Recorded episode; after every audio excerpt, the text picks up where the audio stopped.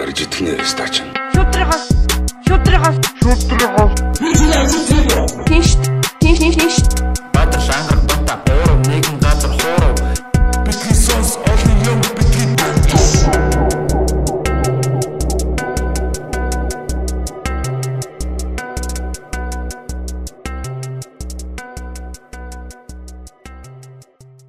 сайн байцгаана уу. Битгий сонс подкастын ээлж дугаар та бүхэнд хөрөхд бэлэн болоод байна. Бид нар одоо ингээд айгуу гоё нэг юм оддын мандсар те юм одод гаргсын дундаас ингээд та бүхэнд төрж байна. За тэгээд өнөөдөр бас аа сонирхолтой хоёр зочин нэг өрн оролцуулж байна.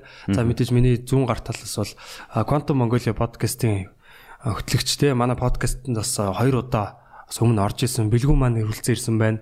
А за тэгээ бэлгүүний зүүн гар талд бол одоо гоошийн зандан хөө одоо 10 цэг хэмээн вебсайтыг одоо үүсгэн байгуулсан тий. Таны мэдхүйн вебсайт хөтэлдэг ийм хоёр ийм таны мэдхүйн хоёр гоё зочинтой байна. За тэгээд өнөөдөр бол одоо 9 сарын 1 хичээлийн шинэ жил эхэлж байна. Бас 2020 он одоо энэ өвчнөөс болоод тий вирусээс болоод бас их юм сонин а одоо амьдралын хэмнэлд ороод тэгээ эргээд одоо хичээл сургууль эхлэе. Тэгээ тийм сонин цаг үе байна л да. Тэгээд яг энэ цаг үед бас бид нэр өнөөдөр боловсрал те. Ер нь боловсрал гэж яг ер нь ямар ач холбогдолтой юм. Бид нар яг яах гэж одоо одоо сургууль цэцэрлэгт хүүхдүүдэд явуулаад байдгийн гэсэн нэг юм.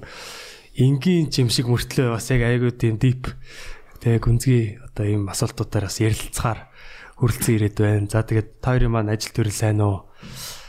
Одоо сайхан намарч гин үү? ой сайхан намарч Намарчих гал.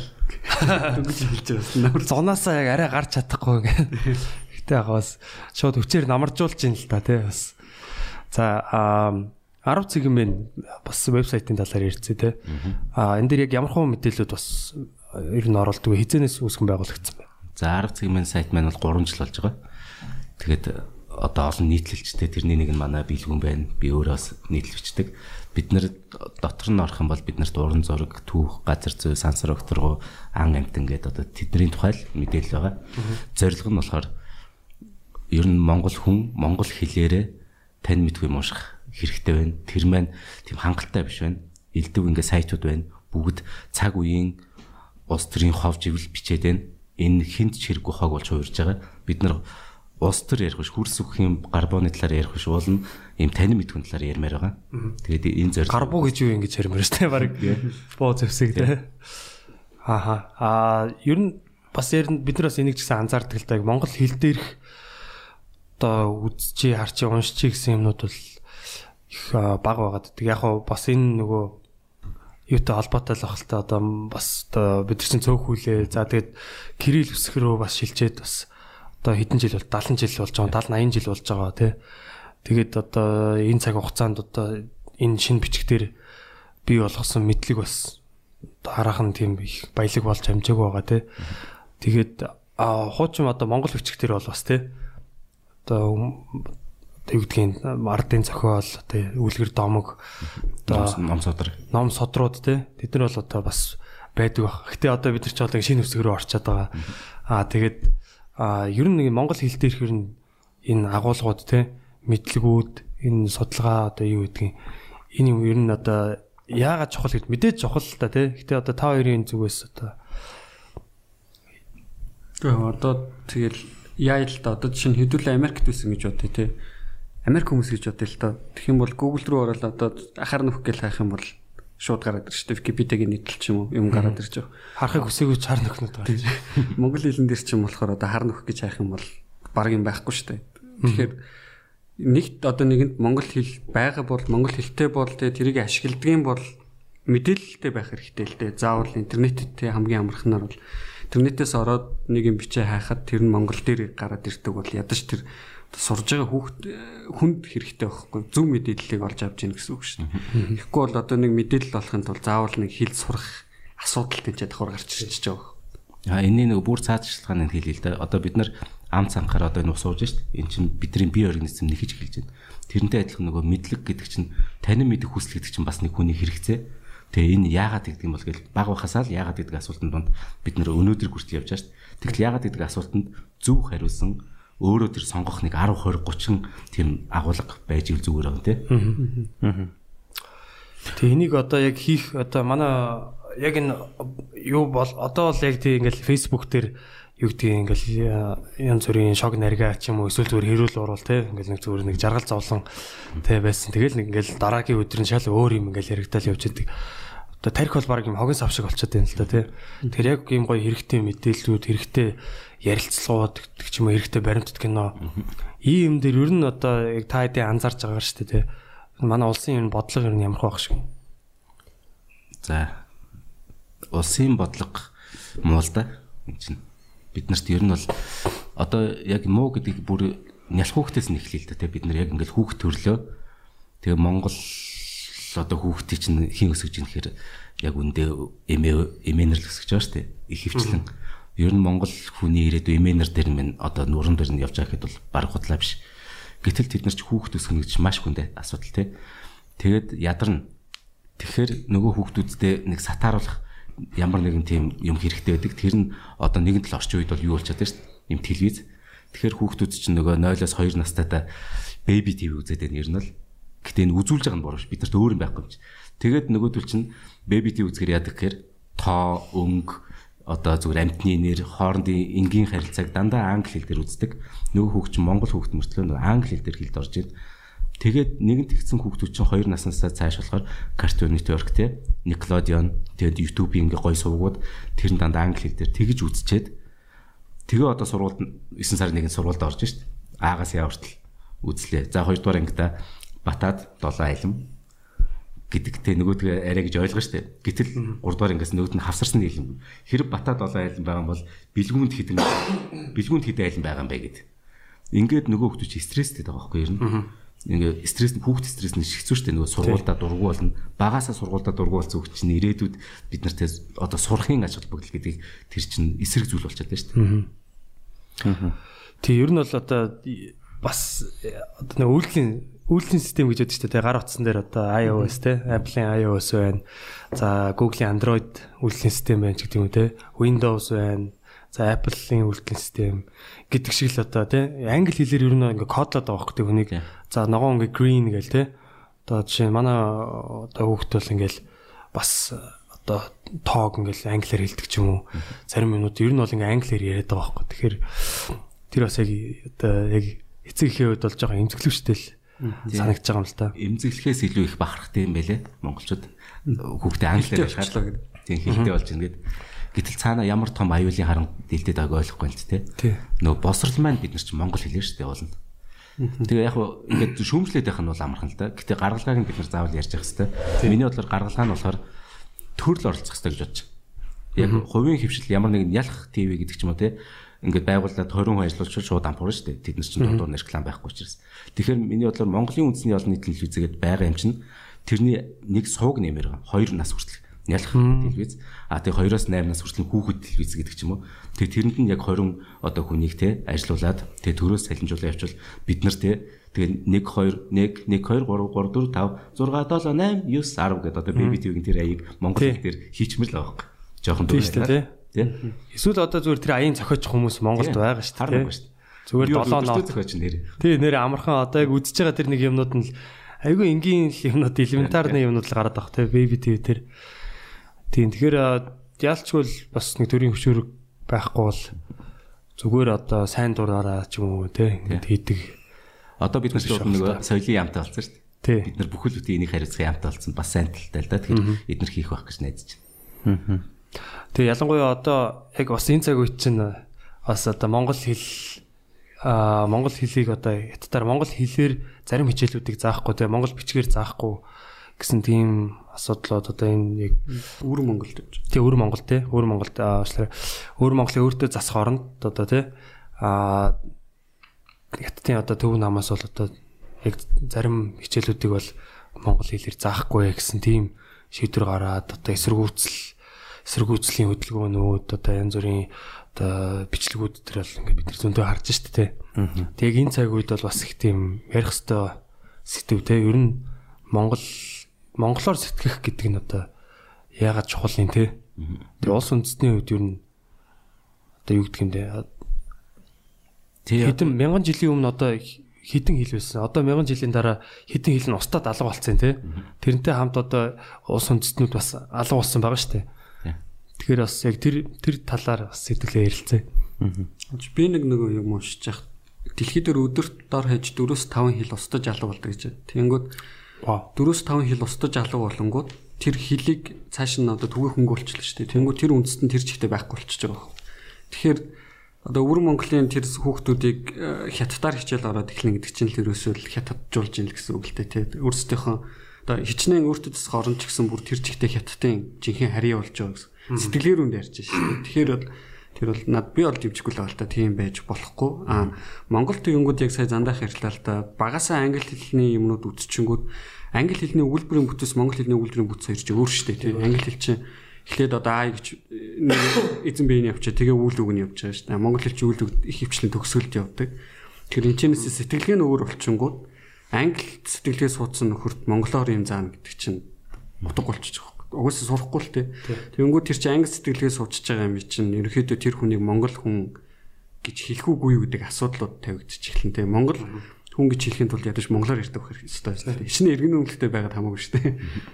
Ядаж монголоор боддог баймар шүү те. Тийм сэтгэдэг байх хэрэгтэй. Тийм тэгэхгүй бол одоо ингээд заримдаа би бас ер нь багасаа энэ одоо яг Cartoon Network, Disney Channel те яг MTV яг тэр үед 90-ад онд ерөөсөө яг тэрүүгээр ер нь бол ингээд бойцсон байгаа байхгүй миний тарих бол. Тэнгүүд яг ингээд би өөрийгөө анзаардаг гэсэхгүй яг одоо яг сүүлийн үед бол арай гайг болоод байгаа.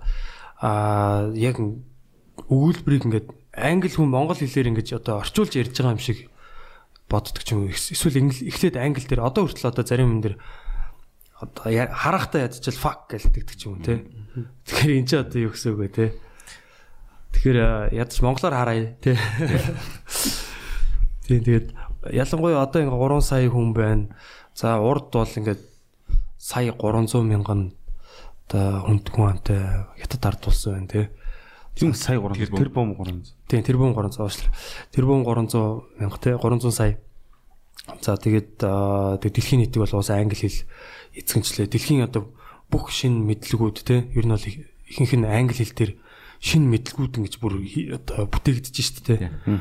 Бидний ярьж байгаа сэдв бол ер нь англи хэлийг бити сураа гэсэн үг биш шүү дээ. Эхлээд зүгээр монгол хүн болчихоо л гэж шүү дээ. Хажуугаар тэр англи хэл тэгэл орос хэлээ сурах тухай л ярьж байгаа шүү дээ. Ерөөсөө гадаад хэл ихтэй сурахын тулд эхлээд монгол хэл аягуулсан сурах хэрэгтэй байх. Тийм. Тэгэхгүй бол гадаад хэл сурахаар ч одоо нэг юм алиг нь сурсан биш нэг Суургүй болчихж байна да, Суургүй тийм. болчихж байгаа тийм. Одоо яг нэг шинжлэх ухааны хүн болоход л амар хэцүү болчихно л дээ ялангуяа тий.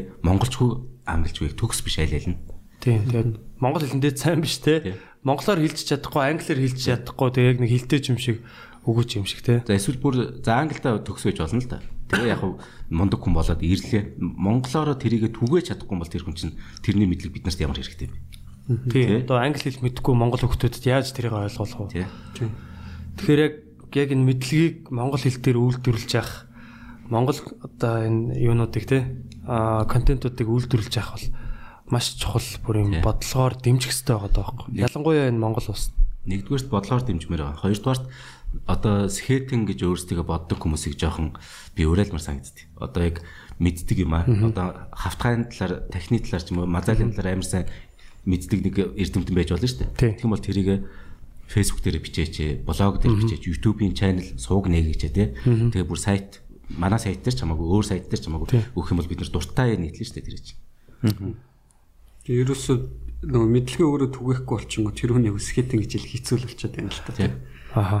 Одоо чи айгүй их мундаг юм мэддэг юм байж болно. Гэтэ өрөөнөөсөө гардггүй, өрөөндөө хүн оруулдаггүй яа тэгэл энд чамайг одоо мэдлэгтэй зэхит үн гэж хэлэх үнэлэлгүй болчих шүү дээ. Үнэхээр л өөрийгөө тэгэж боддог бол заавал ялангуяа их хэл дээрээ тэр мэдлэгээ түгээж ижил тэр чинь жинхэнэ мэдлэг болохоор байгаа. Мгм. Энэ бол маш их оронч хандлага гэж би боддог. Одоо тийм жишээнүүд байдаг юм болоо. Одоо жижиг үндэстэнгүү те. Яг одоо хэл соёлоо улам одоо хөгжүүл, дэлгэрүүлж те. Одоо энийгээ судлаж, түгээж одоо энэ датабасыг үүсгэж одоо явж байсан тиймэрхүү жишээнүүд. Одоо хамгийн гоё жишээ бол ийм л байна л да. Бид нар нөгөө жүүдүүдийг мэдэн шүү дээ. Еврей нар те. Жүүдүүд ч өөрсдийн бүр их оронгүй болсон. Египтэд боочлогдоод те. Одоо библиэлд хүртэл гарч байгаа шүү дээ. Бид нар чинь 2000 жилийн турш ямар ч их оронгүй байсан. Бүгд тарцсан.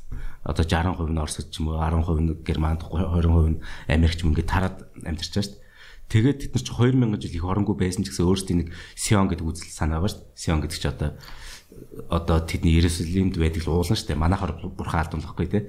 Нөгөө Сионы үзэл баримтал нь Аа. одоо монголоор бол ийм л юм л да. Бид нар хэрвээ их оронгүй очлаа гэж бодвол бид нар 2000 жилийн турш гэтээ биднэрт нэг бурхан халдун гэдэг нэг үзэл санаа явах нь тэнцэнэ л очих юмсан. Буцаад монгол улсаа бий болох юмсан гэдэг.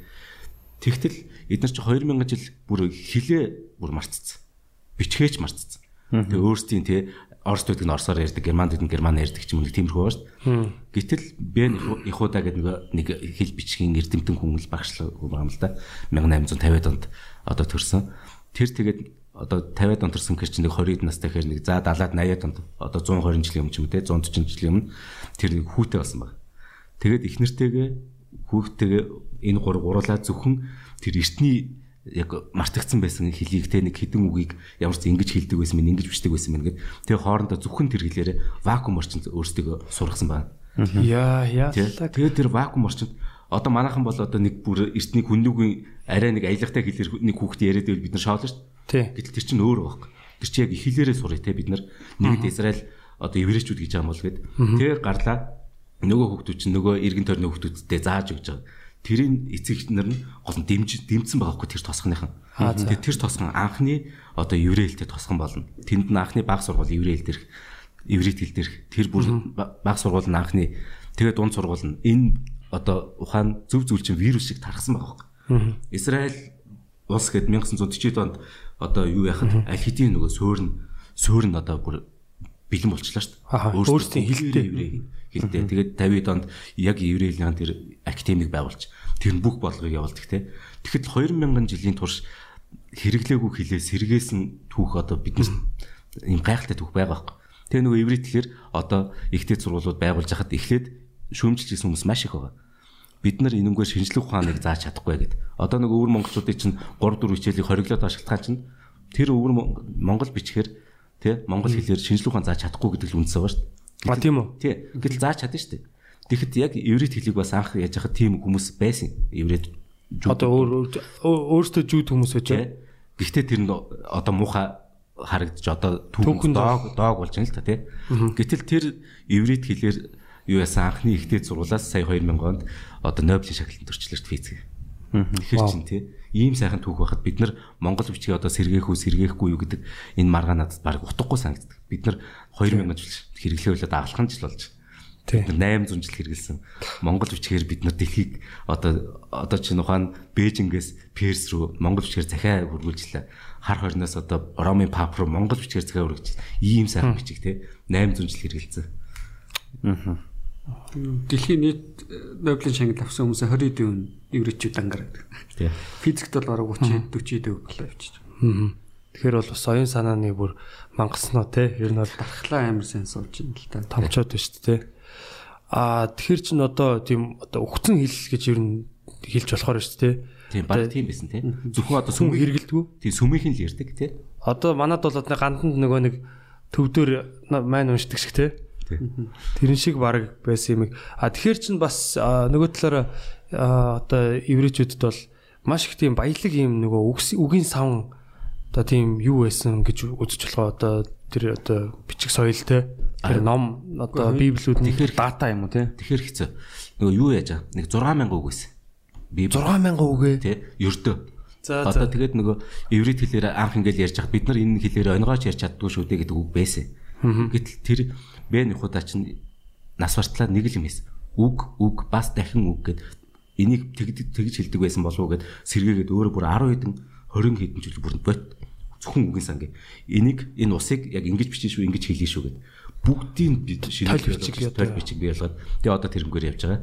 Тэгээ байнга нөгөө засвар хийгээл явж байгаа чинь сайжруулаад. Тэгээ угаасаа одоо нөө нэг хилтэй болчихингууд одоо нэг гадны ном байдлаа хий тэрийг өөрийнхөө хил рүү орчуулна шүү дээ. Тэнгүүд орчуулах боломжгүй өгöd гараад тэрхэр үгийн сан тэнцээ баяжиж эхэлж байгаа хөс дэлгээгэр шинэ үг бий болоод. Тий.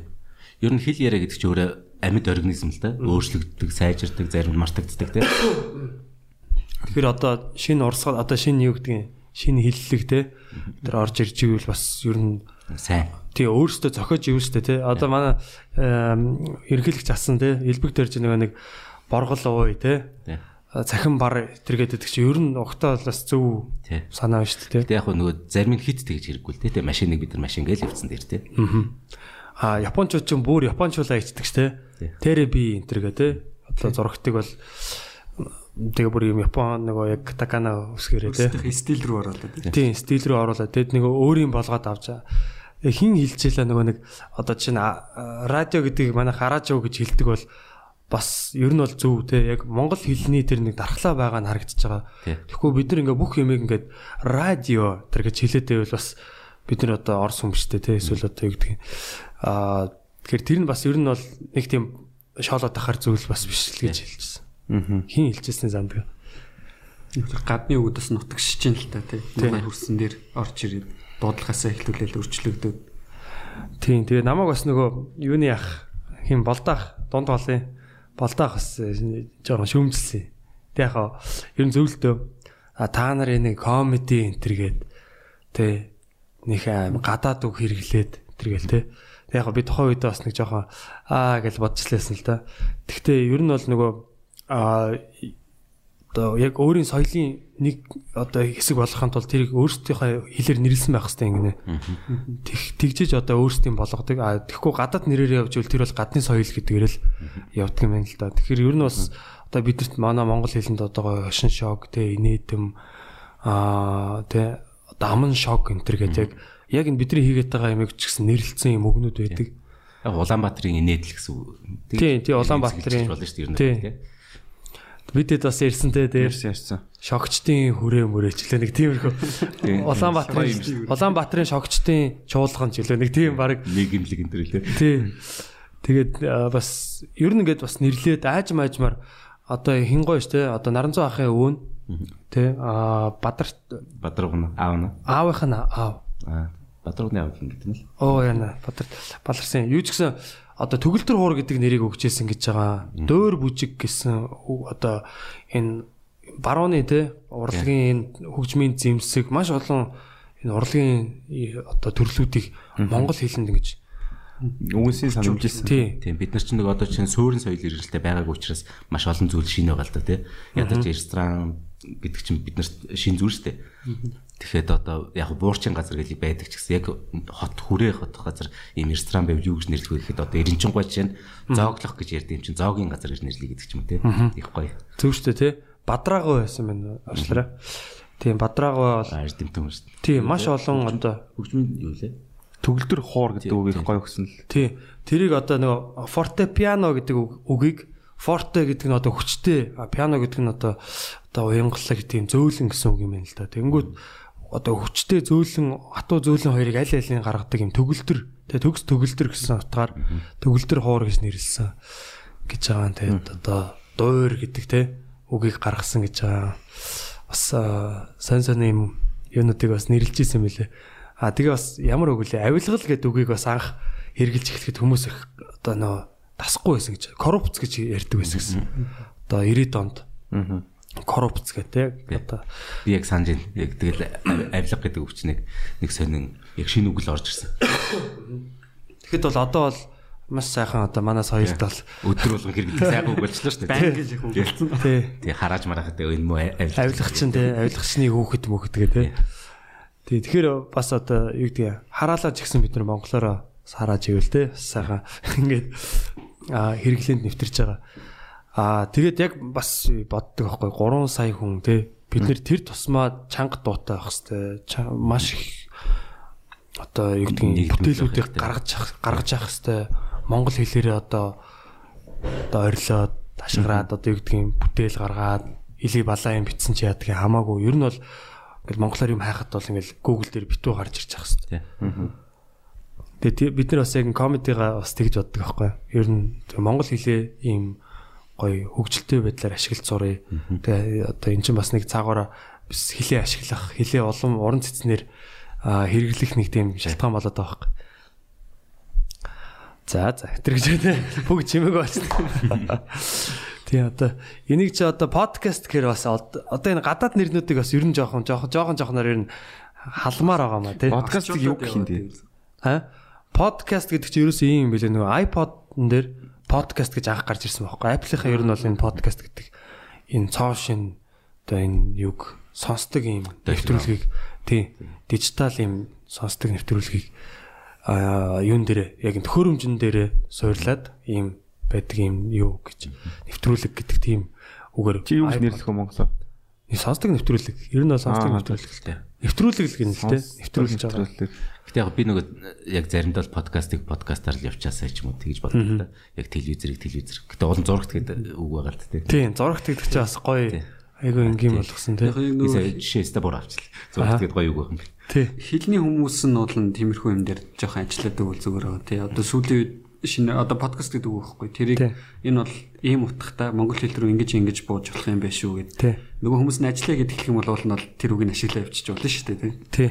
Одоо яг тэр үгийг ашигласан контентууд одоо агуулгууд гараад ирвэл өөрөлтөө тийм нэвтрүүлгүүд бид нар дасж шít. А, тийм, тийм. гэж нэг сайхан юм шít. одоо багасаа бид нар бол төгөлдөр хуурал гэж мэддэг юм чи төгөлдөр хуурал гээл бидэрт бол нэг тийм эвгүй санагдахгүй Тэгэхээр нөгөө буцаад нөгөө анхны ярианда шилжихэд яг нөгөө бага наснаас нь л эхлэх хэрэгтэй байгаа зү Зөв. Яг тэрэн дээр л одоо гоё контентууд нормоор байгаа байхгүй. Одоо маад ч нөө яг энтэй холбоотой ямар юм байна? Соёлын яам сайн яам соёлын яам шүү дээ. Боловсролын яам одоо яг ямар нэг арга хэмжээ яг яаж явуулдаг юм бол Яг одоо соёлын яам гэж салцсан болохоор одоо бол соёлын яам ажиллаа хийх хэрэгтэй л дээ. А босрлын яам бол яг өмнө нь бол босрол соёлын яам байхдаа хийх хэрэгтэй байсан. А одоо тусдаа яам гарсан юм чинь яам тэрийг соёлын яам нь хариуцаад босрлын яам бол яг ч тэр одоо илүү академик талаас нь тусламж үзүүлэх хэрэгтэй. Яг одоо ус төрч болохгүй тий. Энэ нэвтрүүлэг дээр ус төрөө тий. Оо, болно шүү дээ. Жохон жохон. Болно Одоо чинь Оросын соёлын яам болохоор юу исэн гэхээр ингээд л одоо гів энтгэн одоо дөрвөн залуу байжгаад хоёрдугаар дайны үед цаг хугацаанд машинаар очиж штеп. Тэгэл дайн гэж ямар хэцүү байсныг ингээд ойлгоод тийм олон англи кино гарч ирсэн. Тэр бол соёлын яам яг бүтээвгээд угаасаа эхэлж байгаа. Одоо энэ зорилго нь бүгд л нөгөө Путиныг ахиж ерөнхийлөгч болох зорилготойсэн. Яг одооны соёлын яам байгуулсан шалтгааныг бол би сайн мэдчих. Энэ Женко одоо тэ зориулсан. Ер нь тийм одоохондоо бидний энэ нөгөө гоё Монгол контентыг хийх нь юу л бол одоохондоо зүгээр тийм гоё их оронж баатарлаг хятадтай байлцсан ч юм нэг тиймэрхүү юмнууд их хийх баг. тиймэрхүү түүх Тэр нь тэр нь мэдээж нөгөө цаана тий батлал нөгөө Монгол ялна л тий. Манайх ч одоо team content бүр залхмаар юм тий. Монгол гэхэр нэг А, тэгээ араас ца- маар баатар гэдэг үг орж ирдэг. А тэгээд нөгөө хүн маань 6 жилийн одоо нөгөө ерөнхийлөгч болохоор болчвол тэгээд сайхан яг жинхэнэ ажил хийх баг. Тий. Одоо нэг жилдээ нэг гоё юм бүлээгд хэрэггүй бах. Аа. Огшоос нь л юм гарах. Тийм гэхдээ бас одоо хий огшмооргүй байна л да тий. Яг мэдээж би бол үндэсний баатар бол байх хэрэгтэй гэж боддог. Аа одоо жишээ нь Монгол хүмүүс бол одоо тий Spider-Man тий хүн аалз гээл одоо тэр чинь нэг зүгээр л Нью-Йоркийн хитэн зохиолч зохиоцсон л зүйл шүү дээ тий. Одоо юу гэдэг чинь Batman ч гэдэг юм уу тий. Тийм Тийм харж өсөд байгаа тий. Тийм. Бид нар ч гэсэн тиймтэй болмоор байна те. Яг өөртөө. Монгол гоё дайсантай. Одоо хөгчүү гэдэг ч юм нэг Лорд Вальдмор ч нэг хөгчүү гэдэг нуус төвчөн дээр нэг бөө байгаа шүү дээ. Тэгээд нэг ямар ч сан нөгөө алчдаг. Нөгөө Чи- Чингис хаан ч нөгөө нурууг нуглаад ч нөгөө тэгээд нэг хар гэрт хийсэн чинь 3 хоногийн дараа шарил алга болсон гэд. Одоо энэ ч бүх гоё ингээд дайсан бий болж болох гэдэг байгаа байхгүй. Нөгөө чинь 800 жилийн дараа ахиж амьддаг ч юм уу. Тий. Тэгээ энэ дээр гоё баатрууд гарч ирнэ. Гэтэл энийг хэн хийх вэ? Нөгөө зах зээлийн зарчмаар явахаар чинь бид нар амар хэцүү шүү дээ. Тийм шүү дээ. Одоо Marvel шиг тий Марв шиг явуулах чадахгүй. чадахгүй. Тэгэхээр тэнд нөгөө амтлын өргөөгээд 2 3 тэр бумаар юм барьж ирснээс тэр мөнгөөр баг 10 тийм комикийн компанид мөнгөний нөхцөл 200 200 200 сая гэвчил 10 гоё ингээл комик тавлах гол байгаа. Аа нэр тийм биш үү те. Тий. Тэгээ тэр чинь одоо юу гэдгийг бит бос юм чинь бол алга болохгүй тэр чинь улам хөгжөөд яваад иж Тий. болно. Тэгэхээр бид нар нөгөө асуудлаа зөв ирэмбэлмээр байгаа. За хөшөө байж болно хэрэг хэрэгтэй гэвэл гэхдээ тэр 999 дэх асуудал байхгүй. Нэг дэх асуудал биш те. Тий. Бид нар асуудлаа зөв ирэмбэлмээр юм те. Тий. Одоо хүмүүс рүүгээ чиглэсэн те. Яг үнд хүнд хүн хэрэгтэй юу те. Тэр амтлын өргөн дээр одоо жишээ нь очиод Тий одоо хоёлаа тухайн нийлүүлээд тийм хэдэн хүний амьдрал дээшлэх гээд байгаа юм бэ те. тий. Тэгэхээр нийтийн нийтийн төлөө бас те одоо хүүхдүүдийн оюун санаа энийг бас одоо тижээсэн тийм л гоё юунуудыг хиймээр байна л да те бүтээлүүдийг. тэр 200 саяар одоо нэг компани комик хийж ин тэгээд 10 компани ингээд зэрэг өрсөлдөх гэдэг шүү дээ. Тэгтэл нэг комик хийхин тулд цаана 10 хүн ажиллаж шүү дээ. Тийм шүү дээ. Уран бүтээлчтэй сайхан дэмжиж өгөх. Тийм одоо зүгээр ажилгүй байгаа ч юм уу эсвэл одоо нэг юм юу гээл талтур хийгээл явж байгаа зөндөө бас уран бүтээл хийдэг шүү. Магадгүй тэр 10-аас нэг нь үнэхээр гоё бүтээл болчвол бид нар англиар японоор орчуулад тавьчихад тэнд зах зээл байж л байгаа шүү бас. Тийм шүү. Тийм чинь наазаа үзэх хэрэгтэй шүү бас. Тийм тэрийг бас нэрээ одоо яг тэгэл ярихаар бас заваа юм болдог л та тий. Тэгээ одоо манай бас Кембрижийн бас хөтөлбөр гээд бас нэг юм яваад байгаа юм тий. Тэр нэг би энийг бас яг сайн мэдэхгүй л байна л да. Одоо Кембриж Кембрижийн хөтөлбөр гэхээр одоо ямар одоо Английн Кембриж гэдэг одоо нэг газрын л нэр баг л та тий. Ер нь зүгээр нэг төрийн бус Бостны төрийн бус байгууллага да англи төрийн бус байгууллага тэрний хөтөлбөрийг л одоо бид нар худалдаж аваад одоо заана гэсэн үг шүү дээ. Гэтэ тэхийн тулд тэр хөтөлбөр нь маш үнэтэй. Одоо нэг сургуульд авахд л одоо 20 30 сая төгрөг ямар ч зэхлээд авах. Тэгээ багш нараа бэлтгэхийн тулд нөгөө дүүлгийг чинь хэдэн саяар тий ингээл юу яана л да. А тэр нь одоо ямар шийдтэй ах вэ? Тэрийг би мэдэхгүй. Зүгээр гадарч байгаагаар зүр хүмүүсийн бичснээр бас ингээл дүгнэлт хийж хэдүүлээч. Тэгээ гадарч байгаагаар болохоор ямар ч байсан зүгээр сайл хөтөлбөр баг. А гэхдээ нөгөө одоо яг тэр хөтөлбөрөөр яг явсан гэдгээ батлахын тулд би нөгөө англи хэлээр нэг шалгалт өгөх хэрэгтэй. Нэг хичээл нэг хичээлийн шалгалт нь 22 паунд буюу одоо 100 мянган төгрөг болчиход байна. Тэр нэг шалгалт өгтөл 100 мянга нэг хүүхэд. Тэгэхээр хоёр хүүхэд бол ингээд 200 мянга 300 мянга. Тэгэхээр хоёр шалгалт үйл яг гурван шалгалт үйл яг. А гэтэл яг үндэ намайг шалгалтанд яг тэнцэх болох хэмжээний багш маань одоо физикийг англи хэлээр заах хэрэгтэй шүү дээ. Багш маань багшийн маань англи хэл ямар вэ? Гэл ихлээ шүү дээ. Тэгэхээр тэр багшийг бэлтгэхэд маш их мөнгө орчихно. Тэгэхээр бид нар яагаад заавал нөгөө гадаадын тим хөтөлбөр авах гэж эн чинь нэг логик гарч. Тэгэхээр Монгол хөтөлбөр муу гэдэг логик гар- гараад ирж байгаа юм. Аха харин яг Монгол хөтөлбөр нь яачаад байгаа Тэр юм бэ? манай цөм хөтөлбөр нь сайн шүү дээ. Бид нар үнэхээр Монгол хөтөлбөрөөрөө яваад одоо гадаадад том том сургуульд доктор, профессор болсон хүмүүс зөндөө шүү дээ. Тэр чинь Монгол хөтөлбөр муу байсан бол тэгээ эн чинь логикийн зөрчилтэй яваад байгаа юм. Тэгээ бид нар тэгээ дээрэс нь одоо за би жоох мөнгөтэй гэж бодъё л да тий. Миний амьдрал байгуу. Тэнгүүт би та гурвын хүүхдүүд болохоор ингийн сургууль сурах гэдэг. Би болохоор Кембрижийн хөтөлбөр сурвалж зүгээр санагдсан шүү дээ. Нөгөө босрлын тэгш бус байдал руу ахаад л авчих гээд.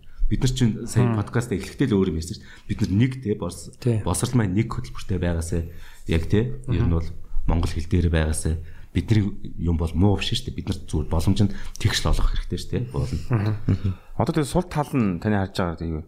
Ямар ямар сул тал вэ? Одоо манай боловсролын хөтөлбөрт. Босрлын хөтөлбөрийн сул тал гэж байхгүй. Миний бодлоор энэ хүртээмжийн л сул тал байгаа гэж бодож байна. Жишээ нь нэг ангид 50-60 хүүхд ингэж хэцтэй сууж байгаа чинь ямар юмных нь тэр нөө гой босрал Кембриж вэ нөө Монгол вэ хамаагүй шүү дээ.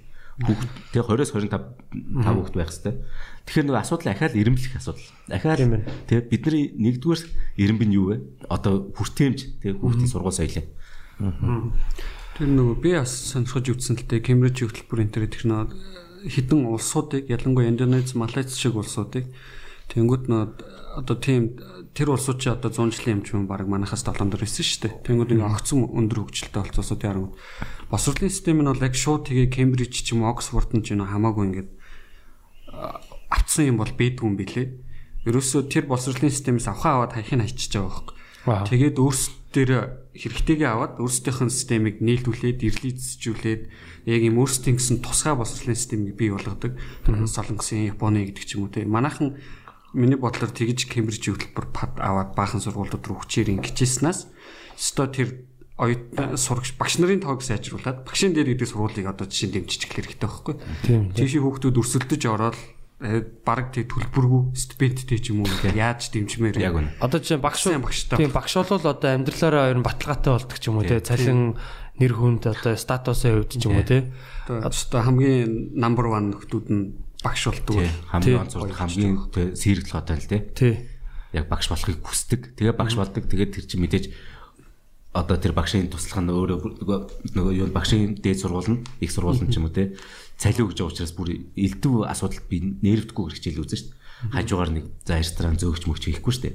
Яг л хичээлд анхаарах нь шүү дээ. Тэгээ тийм мунд багш болоод гараад ирсэн мат би хүүхдээ өгөхөд тэр нь одоо ста Кембриж вэ Монгол вэ намайг багш нь өөрөө мундаглах хэрэгтэй юм тий. тийм зүгээр улсын сургуультай өгөөд тий улсын сургуулиуд нь хүрэлцээтэй а орчин юу сайтай тий одоо аюулгүй тий багш нар нь ийм сэтгэл хангалуун тий ажилдаа дуртай ийм боловс одоо боловсрсан мэрэгжлийн хүмүүс байвал Тийм. нэрээ одоо Монгол сургуультай л өгчмөр шүү тий тэгэл Кембрижийн хөтөлбөрийг авна гээл Тэр ч одоо сая мөнгө өгөх юм биш үү Тий.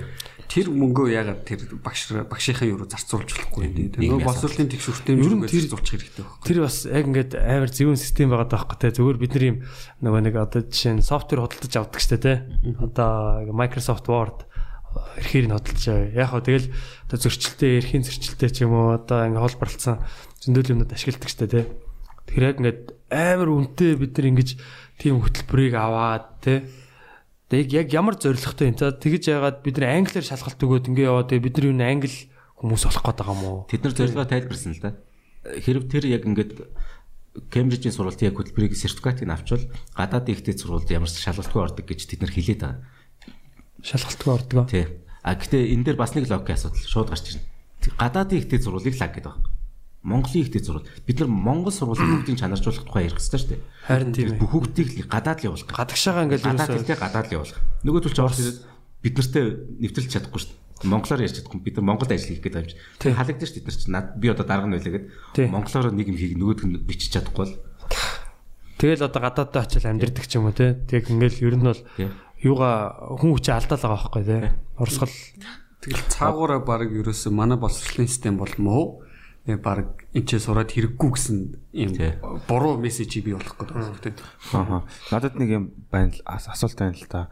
Би кино мэнэ үзэж байхаар ингээд Токиогийн их сургуулингууд Япончууд ингээд нөгөө сургуулийнхаа араас 5 6 жил ингээд шалгалт өгөөл хөөцөлтөөл аймаа нэр үндтэй.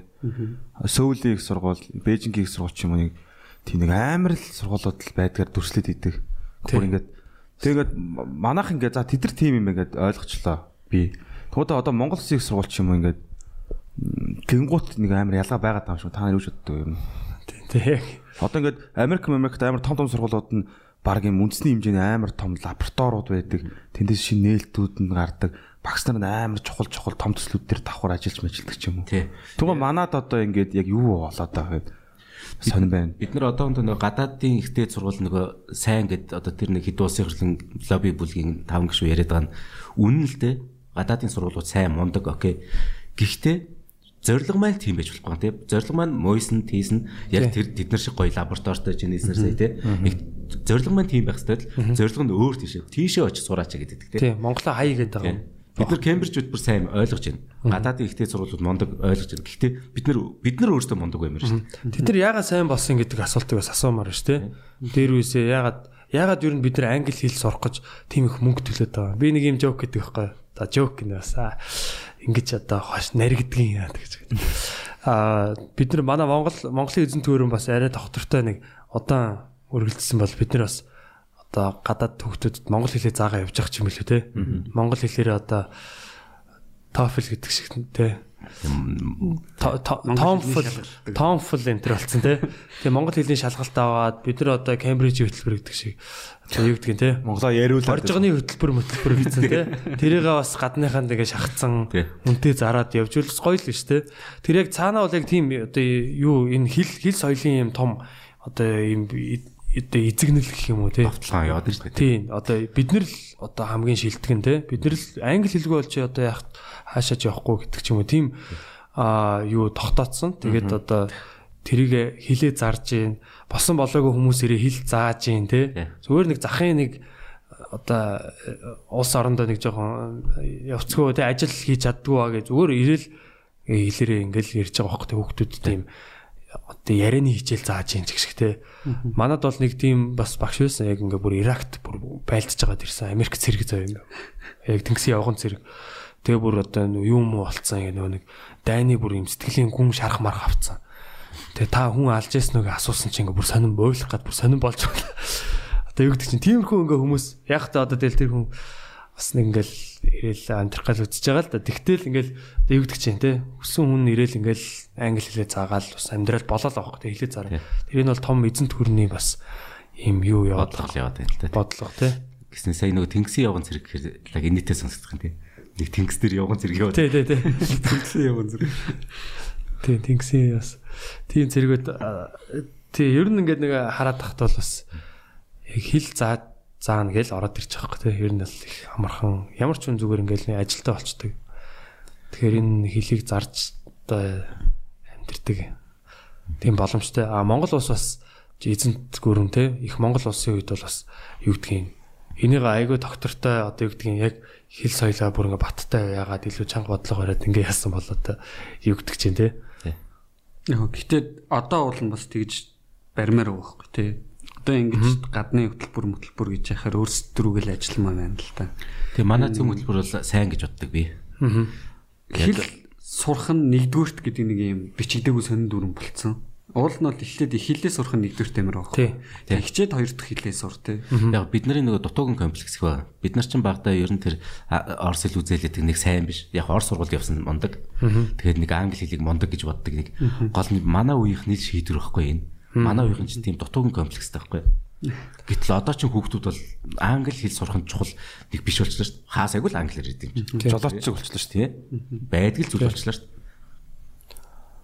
Тий нэг одоо нөгөө машин барьдаг шиг те. дээ. Жолны үнэлгээтэй гэдэг шиг л болж байна та. Тий. Тийм зүгээр л хэрэглээ болцсон. Байдаг тийм байдаг. Энэ чинь нэг ямар ичтэй зүйл биш байна. Аа тэгэхээр яг биднэрт юу чухал вэ те? Биднэрт англи хэлээр ярьдаг байх нь чухал юм уу эсвэл аа Монгол гэдэг энэ дархлаагаа авч үлдэх нь чухал юм уу те? Одоо ирээдүйд энэ улс орн чи одоо яах юм? Бид нар одоо яг 500 жилийн дараа ямар байхыг бид нар яг одоо л ингэ шийдэл явж байгаа шүү дээ. Тэгэхээр бас энэ дээр одоо юу гэдгийг одоо энэ бодлого боловсруулж байгаа яг хүмүүс маань бас сайн бодолцоо те. Одоо тэгээ бас одоо энэ шүүмжлэлүүд бас гарч ирж штэ шүүмжлэлүүд одоо мэтгэлцээ энэ төр болох гээд байгаа юм шиг үгүй юм шиг те. Тэгээ бас зугай сайхан мэтгэлцэлтэй. Би одоо тэр мэтгэлц мэтгэлцээнийг хийгээсэй гэж бодож байгаа. Тэгээ яага мэтгэлцэхгүй гээд байгаа. Яг ингээд нэг сайхан те тэр үнэхээр л тийм мундаг хөтөлбөр те тэрийг үнэхээр л бид нэр сурах хэвээр бидний ойлгохгүй байгаа юм бол тэр тэр мэтгэлцээнээрээ сайхан тодорхой тайлбарлаа те тэр юугаа хамгаа байр суурь хамгаалал та Тэд нар мэтгэлцгүй гэдэг шалтгааныг би нөгөө жиргэнээс нь урсан. Бас Facebook дээр ч явуулчихлаа. Тэд нар болохоор босрол бол ус төрчих сэдв бишээ гэдэг нэгдүгээр тэгж. Хоёрдугаар орон нутгийн сонгуулийн өмнө мэтгэлцэхээр тэд нарт оноо өгөх гээд байна те. Тэгэхээр орон нутгийн сонгуулийн дараа мэтгэлцээ гэж. За ингээд энэ гурван одоо кейс дээр нь би зөв шууд хэлчих. Нэгдүгээрт босрол бол ус төрчих сэдв биш гэж хэлж байгаа нь энэ өөрөө ус төр гэдэг ойлгоог нөхдөд байхгүй. Ус төржин гэдэг чинь ус орон тулгамдсан асуудлыг бид нар те одоо ярьж байгаа гэдэг чинь ус төр шүү дээ. Тэгэхээр чинь босрлын систем ярьж байгаа бол тэр чинь ус орон тулгамдсан асуудал ярих гэдэг чинь. Тэгэхээр ус төржиг хамгийн том сэдэв байна. Босрал байнга байх хэрэгтэй байхгүй бол. Хоёрдугаарт орон нутгийн сонгуулийн өмнө мэтгэлцээр тэднэрт оноо өгөх гэдэг энэ. Тэдэр гэдэг нөгөө одоо хүн намын наран байрын юм юм аа за аха Тэгэхээр тэднэрт оноо өгч байгаа бол ядагна гэдэг мэдээд байна гэсэн нэг логик яваад байгаа. айгаад байна гэсэн үг шүү дээ тий. Гуравдугаарт орон нутгийн сонгуулийн дараа мэтгэлцээ гэдэг. Уул нь мэтгэлцээ гэж чинь сонгуулийн өмнө болдог баг. Тэр мэтгэлцээс А тал Б тал хоёрын э- энэ зөв ярьж гин энэ зөв ярьж гин аа тэгвэл А тал нь илүү байгаа мэн да гэд А тал сонголтоо өгөөд Тий. эргэж- Хүн тэгээд гаргах сонголтоо өгсөн шүү дээ. Тэгээд А тал сонголтоо өгчлээ. Тал тэгэнгүүт ирэх байрлаа. Нөгөө гой болсор нөгөө хөтөлбөрөө яг мөр хөтөлбөрөө хэрэгжүүлэх хэрэгтэй. Тэгэхгүй ямар ч мэтгэлцээ байхгүй нуурч нуурчаад тэгээ ялцдаг. Тэгээ одоо ингээд дураараа юм ярьдаг. Аха одоо яах юм гэж байгаа шүү дээ. Улсын хурлын сонгуулиар одоо чинь ардын намх нэгч мэтгэлцээ. Ямар ч мэтгэлцээ болов шүү дээ. Тийм ер нь одоо тэгэхээр эн чинь одоо ардчлал муу юм уу үгүй юу тий. арчлалаа нэгдүгээрт хоёрдугаарт улс төрөө ойлгоогүй байхгүй бид нар. Улсын хурлын гишүүнхээр нэг улс төрч гэж бодоод байдаг. Яг улс төрч гэдэг чинь улс орны асуудлыг шийдэх хэрэгтэй хүмүүсийг л улс төрч гэж. Тэгэд асуудлаа шийдэх биш улам асуудал авчирч наагаад хахаар бид нар улс төрч юм үнэ үү? Зад нэг юм байна. Боловсролын нөгөө нэг э, зөрөөтэй хүүхдүүдийн хоорондын асуудал. Одоо э, байгаа штэ бүх хотын зах руу бол боловсрол авахд бол нэлийн жоохон тий. Тэгээд яг одоо нэлийн? А? Боловсролын хүүхдийн ч юм уу? Одоо нэлээ одоо гайгүй мөнгөтэй хүүхдтэй юу ч харилдгүй юм бол тэр Кембрижт явуулт юм яа тий. Тэнгуү тэр хоёр хүүхд чинь амьдрал өдрийн зах зээл дээр гараад шууд ингэ шүү дээ. Тэнгууд эргээд баян ядуугийн ялгаа амир хэмжээгээр гаргачих юм шиг. Ямар сэтгэлгээний нэлээ ялаа гараад тэгээд нэг баг болж ажиллаж чадахгүй асуудал гарна. Эсвэл хамтдаа ингээд цаашаа зүтгэх юмд дунд нэг ханд бариад өчөж байгаа юм шиг. Тэгэхээр та нар юу гэж бодож байна? Ер нь жигд бүх хүүхдийн боловсрал ойролцоо байвал зүгээр идэх юм уу? Ойролцоож бүр жигд байх хэрэгтэй. Бүр яг адилхан байх хэрэгтэй. Миний мөрөөдөл бол ерөөсөө хотын захын хүүхдийн авж байгаа боловсролын хүртээмж нэг юм юм байдаг. Аяхта кофе бай, чанар гэж аяхта кофе бай гэж бодъё тий. Тэр энэ зайсангийн ч юм уу одоо энэ хотын төвний дүр сургуулийн хүүхдийн яаж байгаа юу яг адилхан байх хэрэгтэй байхгүй. Энд чинь ерөөсөө боловсрол гэдэг чинь одоо эцэс боловсрол гэдэг чинь танин мэдхүү нэг юм явж байгаа тий. Хааж хүчинтэй шүү дээ. Америкт модноос алин мундаг бол Монголч гэсэн унна. Энд чинь хаач адилхан юм чинь тэр хоёр сургуулийн хүүхдүүд яг адилхан боловсролтой Тэгээ хоорондоо босрлоороо ялгагдана гэдэг чинь өстой утгагүй юм баггүй. А харин боловсрал нөгөө яга ерөнхий боловсрал шүү дээ тий. Цаашаа хүн бол өөрөө яаж хөгжих юу гэдэг юм одоо тэрнээс гадуур бас яг тэр бол одоо юу гэдэг чи энэс цаашаа сурж болохгүй бол гэсэн юм хаалт бол авахгүй шүү. одоо нөгөө тэр өгж байгаа боловсрал нь яг адилхан байх хэвээр а шингээж авах нь бол хэвээр хүн хүний асуудал байхгүй тий. Тий. Энд чинь гэр бүлийн хүмүүжил энэ төрөөс хаваа. Тэгэхгүй өгөхдөө ялгаатай өгч хөр чинь энэ чинь маш муухай зүйл байхгүй. Тий. Гараа нь гараа нь шал өөр өөр газар болчих. Нэг нь урд, нэг нь хойно тий. Тийм. Тэгэл одоо хүүхд чинь одоо чинь хүүхд бол жишээ нь өөрийгөө гэр бүлээ сонгож төрөхгүй шүү дээ. Тэгэхээр чинь ингээд өстой заавал адилхан л болох өстой. Одоо гадаа тоглож байгаа хүүхдүүдийг хэрэг анзаарах юм бол жоохон хоёр талд тоглож байна. Жоохон англи хэлтэй хүүхдүүд нь цуг нөгөө англи монгол хэлтэй хүүхдүүд нь цуг тоглож юм л шүү. Гээл ингээл бүх юм багасаа ялгуурл гарна гэдэг чинь маш харамсалтай зүйл л дээ. Тэгээ багаар ажиллах чадвар нь нийтээр унчиж байгаа байхгүй тий. Тий. Одоо би нэг тэгэхээр би анзаардаг би одоо ингээд би ч өөрөө юунд 32 дугаар сургууль сурж агаад юунд бас хоёрын сургуульд орсохгүй Орос сургуульд. Тэгээд ингээд янгот ерөөсө шал өөр явж байгаа тэр нэг хүүхдүүд одоо тий арга ирийнхэн тэр одоо боломж нь ч гэсэн шал өөр болоо явчихж байгаа. Тэнгүүд бас би ээж авда баярлдаг л да надаа юм боломж илүү боломж олгосонд. А гэтээ нөгөө талаараа ялахаар аим харамсаж байгаа хгүй ягаад нөгөө манай 32-ийн найзууд тэ адилхан ингээд тийм тийм боломжууд олгогдоогүй юм бэ те ягаад бид нэр ижлэгэн байж болоогүй тэнгүүд одоо буцаад нөгөө хүмүүсийнхээ өмнөөс би ингээд нэг одоо санаа зовоод байгаа ч юм шиг те тэд нарыг бас ингээд адилхан ер нь л ингээд нэг адилхан боломжтой байх хэрэгтэй гэж тийм бодол ер нь төрөд байгаа л да Та хэдийн нэвтрүүлгийн цаг нь одоо өшөө байгаа юу? байгаа байгаа манайх одоо Тэгэхээр 9 цаг зүгээр нэг сэдв гаргаад ирэх. За, Надад их гоё сонирхолтой санкц сая яриансаа. Одоо нэгэнт нөгөө өгж байгаа боловсрал адилхан байхад хүүхдүүдийн шингээх чадвар нь жоохон өөр гэж штэ. Тэгвэл хэрхэн тэр хүүхдийг илүү сайн шингээдэг болгож хүмүүжүүлэх вэ гэдэг зүгээр хэдүүлээ. Оо, за, тэгээ. тийм хэлэх үү. За Тэгээ, тэгээ. Билгүүнээс эхлэх үү. Үгүй яг тэгэл хэрхэн тийм одоо миний хэлэх байгаа санаа манайх ч Монгол улстай яриад нэг жоохон тийм мухар сүсгтэй ард юм шүү дээ. Мухар сүсгтэй гэдэг чинь нөгөө өгсөн боловсрлоо шингээж аваагүй хүмүүс шүү дээ. Дөрөвд өдөр одоо хумсаа авал баяждаг мэждэг гэдэгт итгэж гинэ гэдэг чинь А гэтэл өөр нэг овоо нэг шингээж авсан хүмүүс нь одоо энэ бэлгүүн шиг одоо одоо орон сонирхоод явж байгаа шүү дээ. ер нь. Тэгэхээр хэрхэн тийм шинжлэх ухаанд хандлагатай болгож өсгөх вэ?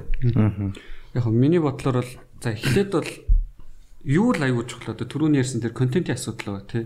Юмыг хэлбэршүүлсэн мэдээж монгол хэл дээр нь хэлбэршүүлсэн контентууд нь байж их хэрэгтэй. Тэрийг бас нөө түгээдэг хүмүүс гэж байна шүү дээ. Одоо зүгээр Америк дээр жишээ авангууд мангар төв Нобелийн шагналтай физикч энэ тэр нь өөрийнхөө нийсэн нээлтийг а би энийг нийц ингээ хайчихгүй паблик лекц хийгээл те нэг олон нийтэд зориулсан лекц хийгээл нэвтрүүлэгт ороод байнга тэрийгэ яриад. Минийхэр бол тэгжиж тэр шингэнэл те түүнээс биш одоо космос каптортой нүхний синус каптор тэнцүү нэг гэдэг бол болсол биш үхгүй чи зүгээр баримт үхгүй те а тэрийг шингээнэх юм бол зурагтаар одоо космос гэдэг нь ийм түүхтэй гэж байгаа нэг зандах ч юм ярьж болно шүү дээ. Тэгэх юм бол илүү тэр хүртээмжтэй болно л тоо тэгээ багасаа илүү сайн ойлгож эхлэх явчихна гэсэн үг. Одоо ингэж ойлгож болох юм байна те.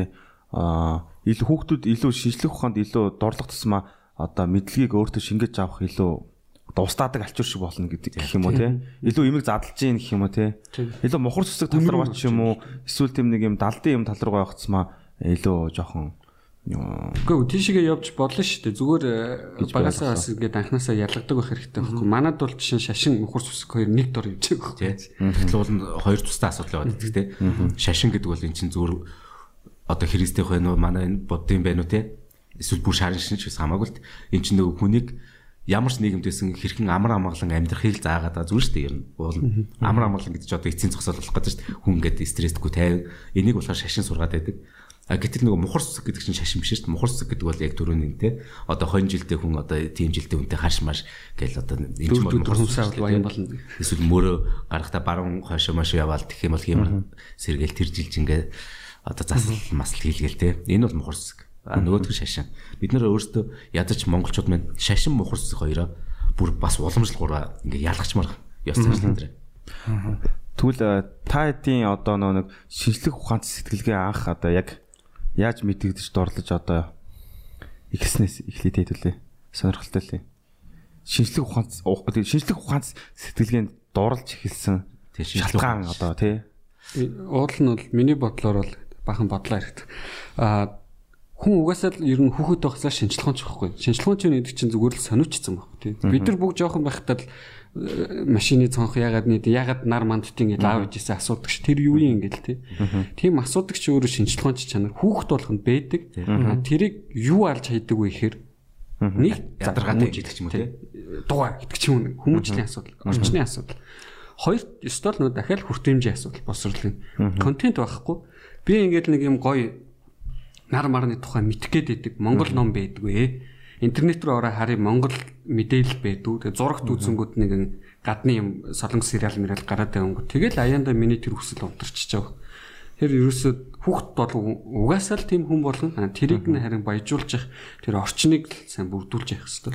Хүчирч юм уу Тэгээ одоо еврейнэрийн нөгөө нэг тийм юм байдаг гэдэг үн бодлыг мэдгүй тэг хүнээс сонсч юмч. Тэгээд нөгөө Нобелийн шагналын 30% нь одоо еврейчүүд байж. Тэгэхдээ еврей айл болохоор зүгээр хүүхдүүдийнхээ ингээд хаал бол хаана ингээд зүгээр ном ингээд хайчд юм билээ. Тэгээ хүүхд ингээд хаашаалаар ном. Тэгээ зүгээр ингээд тэр Ном уншаал хийж. Ном уншаал хийж. Тэгээ эн чинь л өөрөө яг юмыг таньж мэдэх багаас нь тийм хүсэлтэй байсан. Тийм арт өмнөөс чинь одоо ийм мундаг хүмүүс төрдөг байх.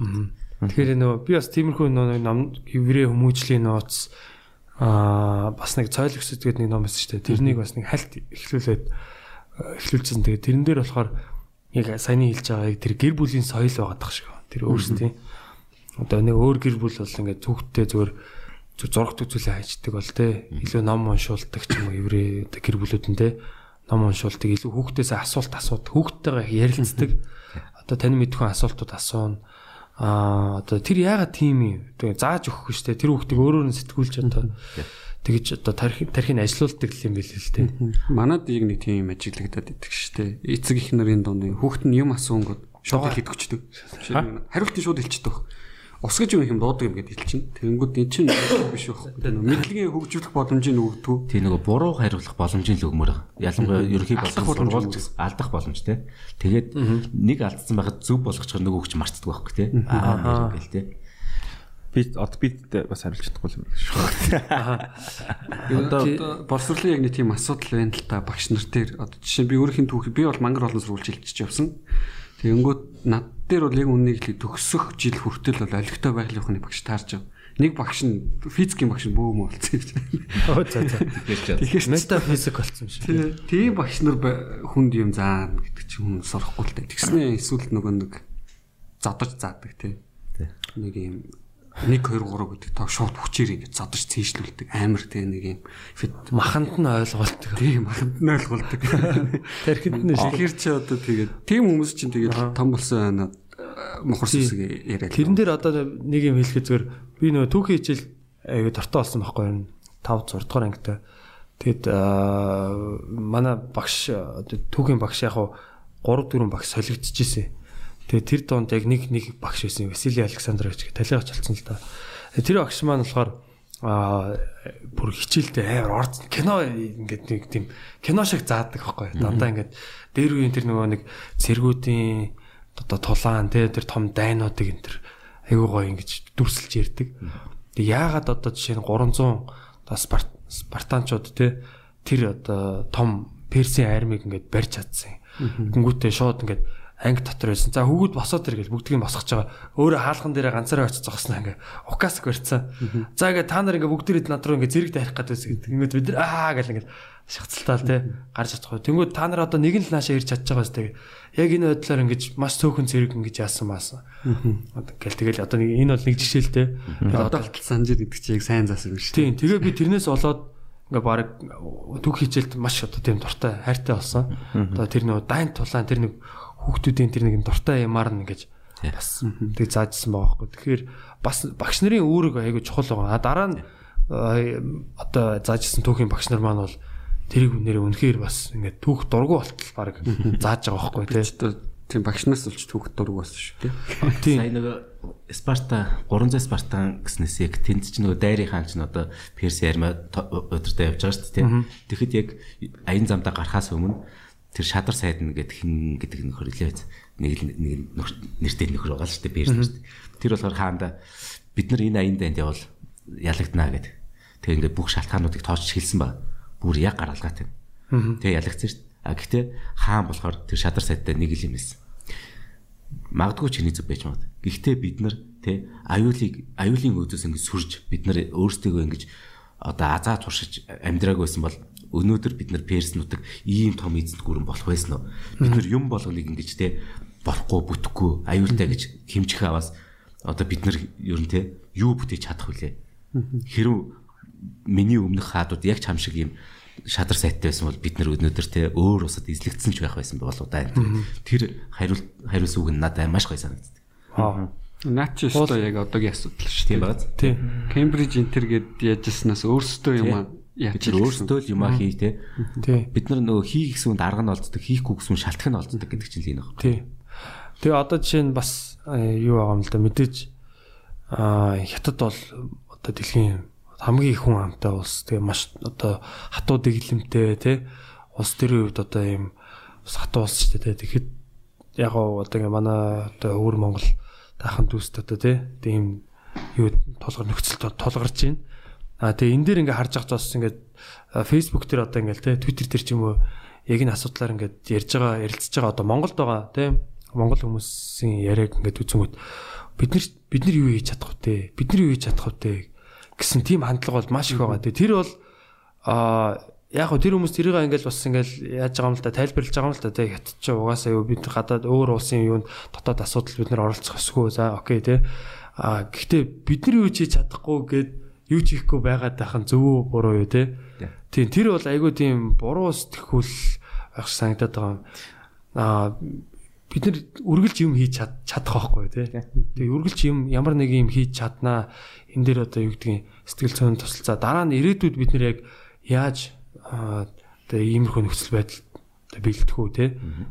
Тэр алхмуудыг бид нар хийх хэрэгтэй. Тэрэн дээр одоо бэлтгэлтэй авах хэрэгтэй.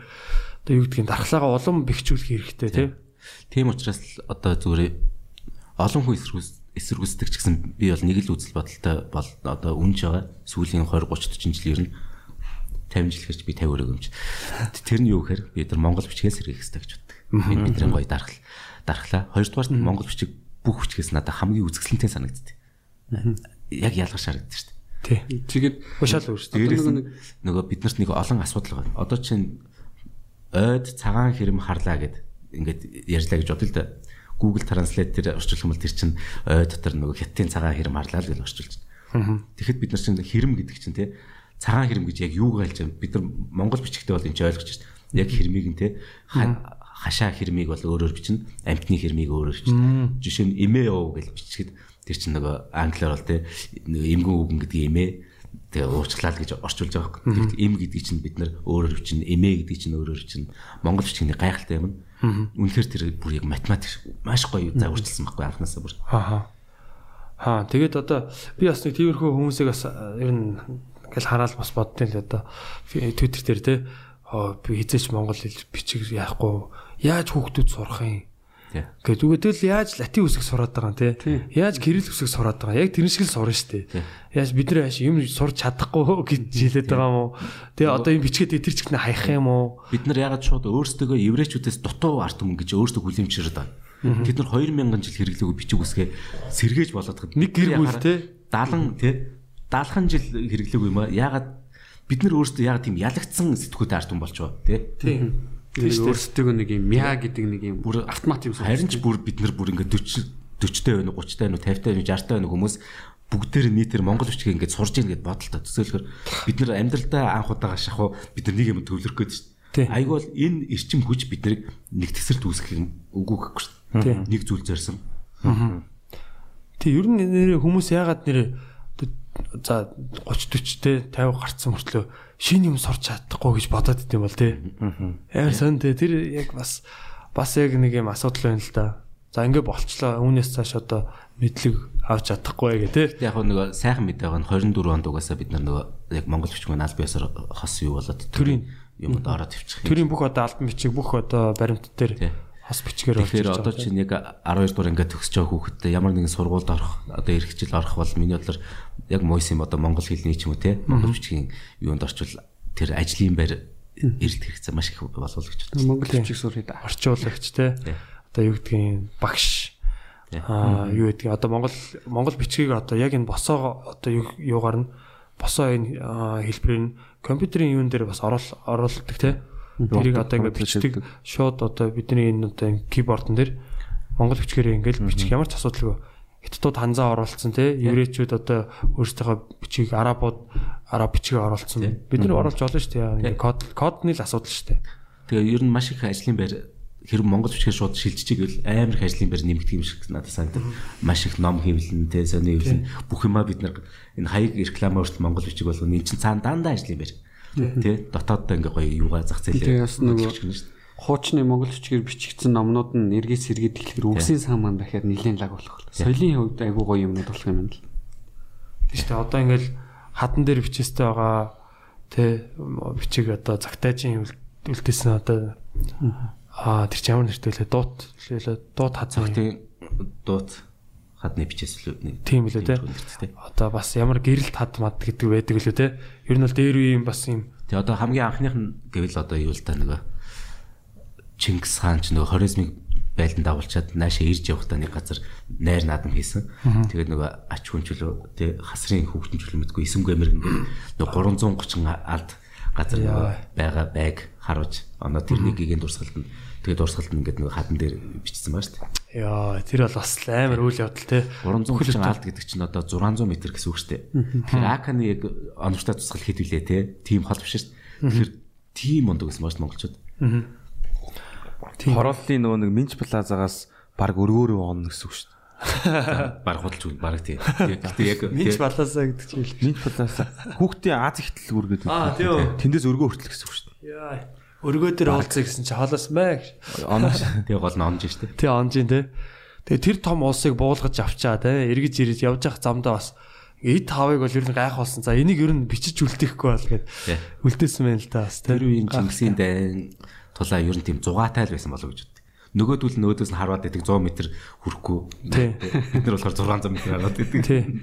Тэгээ нэг гой зугаатай зүгээр. Аха. Нэг ч хүн баг сүүлдээ нэг ч хүн үхээ болцсон баг гэж бодчих дээ. Би сая хотлоо арчижээ. Арай л. Тэгээ Минь 600 арай бага юм байна. Арай бага. За. Аха. За за. Тэгтээ яг хаа тэгээд бодчих гэж. Тийм. Тэр үеийн одоо юу бол одоо технологийн хувьд гэх юм уу те дайны технологийн хувьд бол манайх бол бас юм шал өөр байсан байгаа байхгүй те. Тий. Нөө гол нь бас нэг гоё юм. За мэдээж ном сум бол нэгдүгээр дээ. Ном сум дээр нуу- тэр ном сумыг ашиглаж чадах нэг хүч нөө шууны ярандаа л байна л да тий. Тийм эрхийн хорооны те. Тий. Тэгээ хоёрдугаар ухарж болдог. Тэр чи их гоё.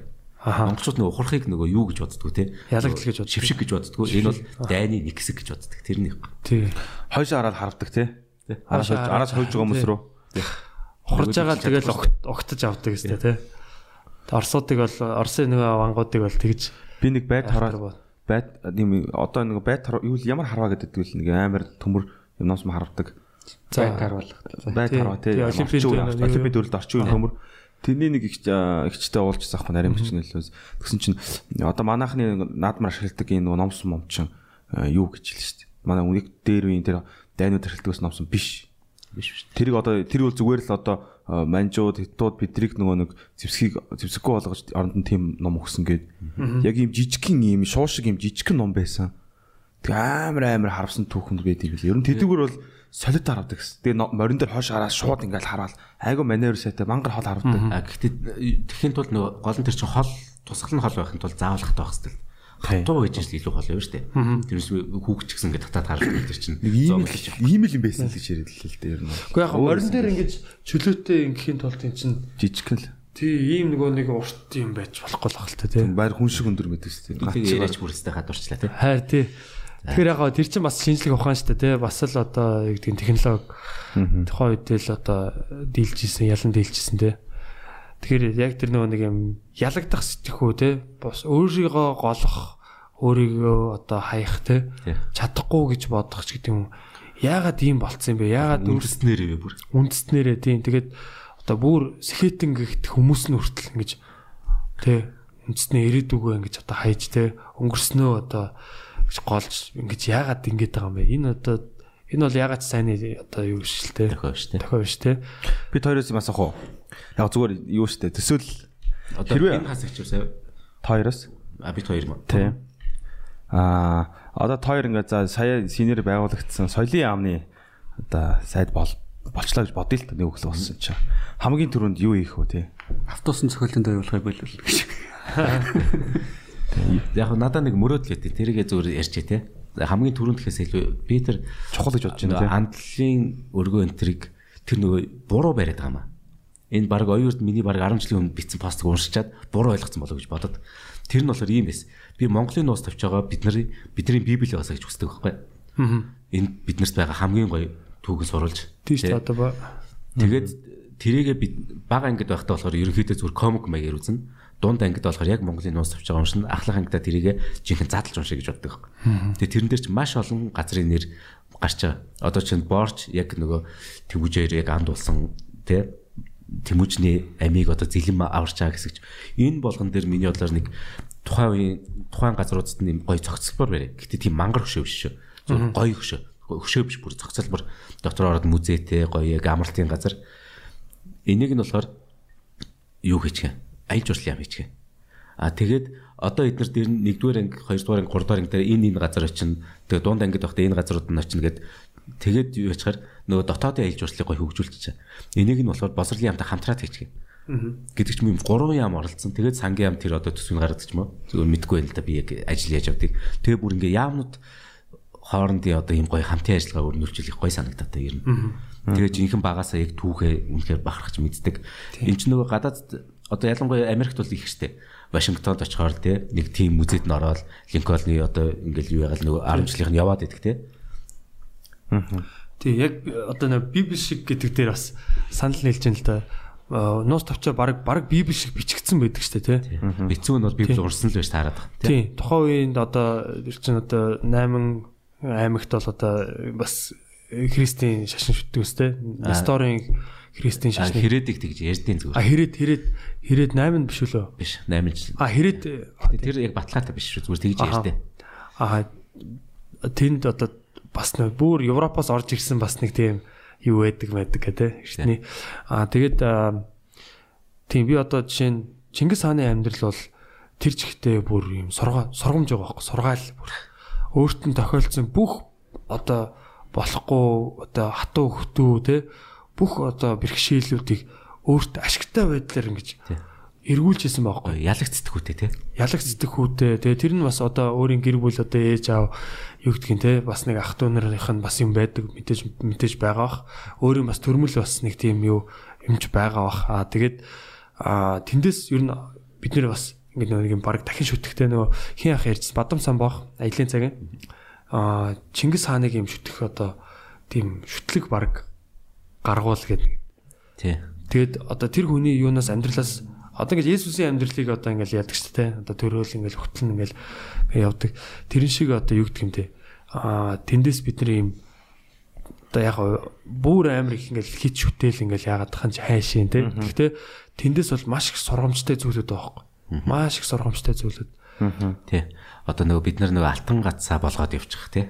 Тий. Заавал нэг яг шашин шиг биш зүгээр чингисизм нэг те үзэлтэй. Тий. Одоо нөө нэг хийргэл биш. Тий. күнзийн сургаал шиг тий. Яа яг тий. Тий. Одоо тэгэхэд одоо тэр чин а, би тэр нөгөө зөв таваа гэдэг нэг онготуудын нэг подкаст тэрийг сонсчаа тэдний бас нөгөө подкастын хийдэг хүмүүстэй нь уулзаа иржсэн чинь хүмүүс ерөөсөө Чингис хааныг бол дандаа хаанаар нь байсан юм шиг төсөөлдөг гинэ. Дандаа том улс байгуус. А гэхэд бол яг яг одоо нөгөө тэр хамаг Монгол улсын үед бол хамаг Монгол улс ч бол мөхлийн ирмэг дээр байсан гэж Тий. байхгүй. Ер нь бол хаана налуулсан, одоо хордлуулсан те. Хүүхдүүдийн бол ер нь бол ингээд том хүүг нь бол одоо юу гэдэг яг яг одоо хаан болгоцсон бэхтэр нөхцөн. Тэгээд нэг хүүхдийн бас ингээд тайчууд дээр ингээд ах トゥ нар нь баг ингээд татаарууд төгөх гэж юм уу те. Ингээд тийм байдалтай, ийм нөхцөл байдалтай байдлаас ингэж гарч ирсэн. Тэгээд одоо нөгөө тэр боорчоо хин зэлэм одоо тэмүүжээ тэр чинь дандаа юм 20 идтэй залуучууд. Залуу хүмүүс ийм ус байгуулах тийм одоо юутай одоо ер нь бол зоригтой байсан гэж байгаа юм. Тэгээд тэгээ хамгийн гол нь тухайн үеийн ноёдууд бас амар айхтар ноёдууд байсан гэж байгаа. Аа одоо гэхэр бол олигарх тий нэг нь одоо бол яг зам тээврийг хариуцдаг, нэг нь бол пара худалдаа одоо юу гэдэг одоо зарим нь бол амар малтай, зарим нь бол том том жанждууд тий. Тим хүмүүс байсан. Тэгээд тэр хоёр хүмүүс тэд нар чинь тэр одоо ноёдууд чинь Жамх Тэмүүжи хоёрыг алдцуулсан юм лээ ерөнхийдөө. Хоёр талд нь гараад. Тэр ноёдууд манлахгүй тийм манан гэсэр тэмцсэн. Тий. Жамх тэмүүж ярьж манан гэсэр гээ гарч ирж байгаа тийм тухайн тийм. Багаас ингээ гурав даанд болоод тийм. Ингээл Монголоо л өөрчлөе шүү гоё болгоо шүү гэж ярьж байгаа шүү дээ. Тэгж явж байгаа л тэгэл одоо нөгөө манд чин тэр хоёрыг дарна шүү дээ тий. Яг дарахгүй бол тэр хоёр дээр нь гарчин аль нэг нь дээр нь гарна. Тэгээ хоёулынг нь алцуулаад ерөнхийдөө ингээд хэдүүлээ тоглоомын юу болгоё гэд. Жамуух ялцсан бол шинэ манаа үүсгэж байсан бах тий. Бараг тий. Одоо ч бас нэг тийм юм яваад шүү дээ. Нэг манаг дарлаа гэдэг нэг шинэ манаа үүсгэж байгаа шүү дээ жоохон. Тэгээ нэг манан бод үүсчээл. Бодно. Тийм тэгэхээр бас яг тэр тэр нь бас надад гой санагдсан л дээ. 20 эдтэй залуучууд л яг ингээд энэ улсыг босгосон шүү дээ. Гэдэг тэр Тэгэхээр одоо юу гэдэг тэр хүмүүс өөрсдөө голж исэн бол яах вэ те? Тэр энэ их түүхийг бий болгох уу? Одоо бидний энэ хэл соёл юм одоо хүртэл байх байсан уу те? Тухайн үеч одоо хитэн 100 мянга хүрэхгүй хүн байсан гэж хамаг Монгол усч. Тэгэхээр одоо босод аймагуд нь бас ингэ нийлээд арай их байсан л баг л та. Тэгэхээр одоо юу гэдэг бид нар бас өөрсдөө тийм ч бас ер нь л голох хэрэггүй байгаад байгаа байхгүй юу? Одоо юу туцсан гэж голох вэ? Тийм. За яг гоо ялагдлаа гэж бодъё. Тэгтээ голох голж бид нар түүхэндээ байхгүй хамгийн хоолностэй хамгийн унших номтой бүр хамгийн баян цатгал үе дээр явж байгаа шүү Монгол бол явж. Хамгийн тайван тийм. Аюулгүй үе дээр харин ч илүү тийм сурж басралт хамгийн сайхан орчин энээс илүү байж үзээчгүй бид нар. Тийм. Тэнгис сайн. Хамгийн хизээч үзээгүйгээр гоё дээр яваа. гэсэн шүү дээ. Тийм.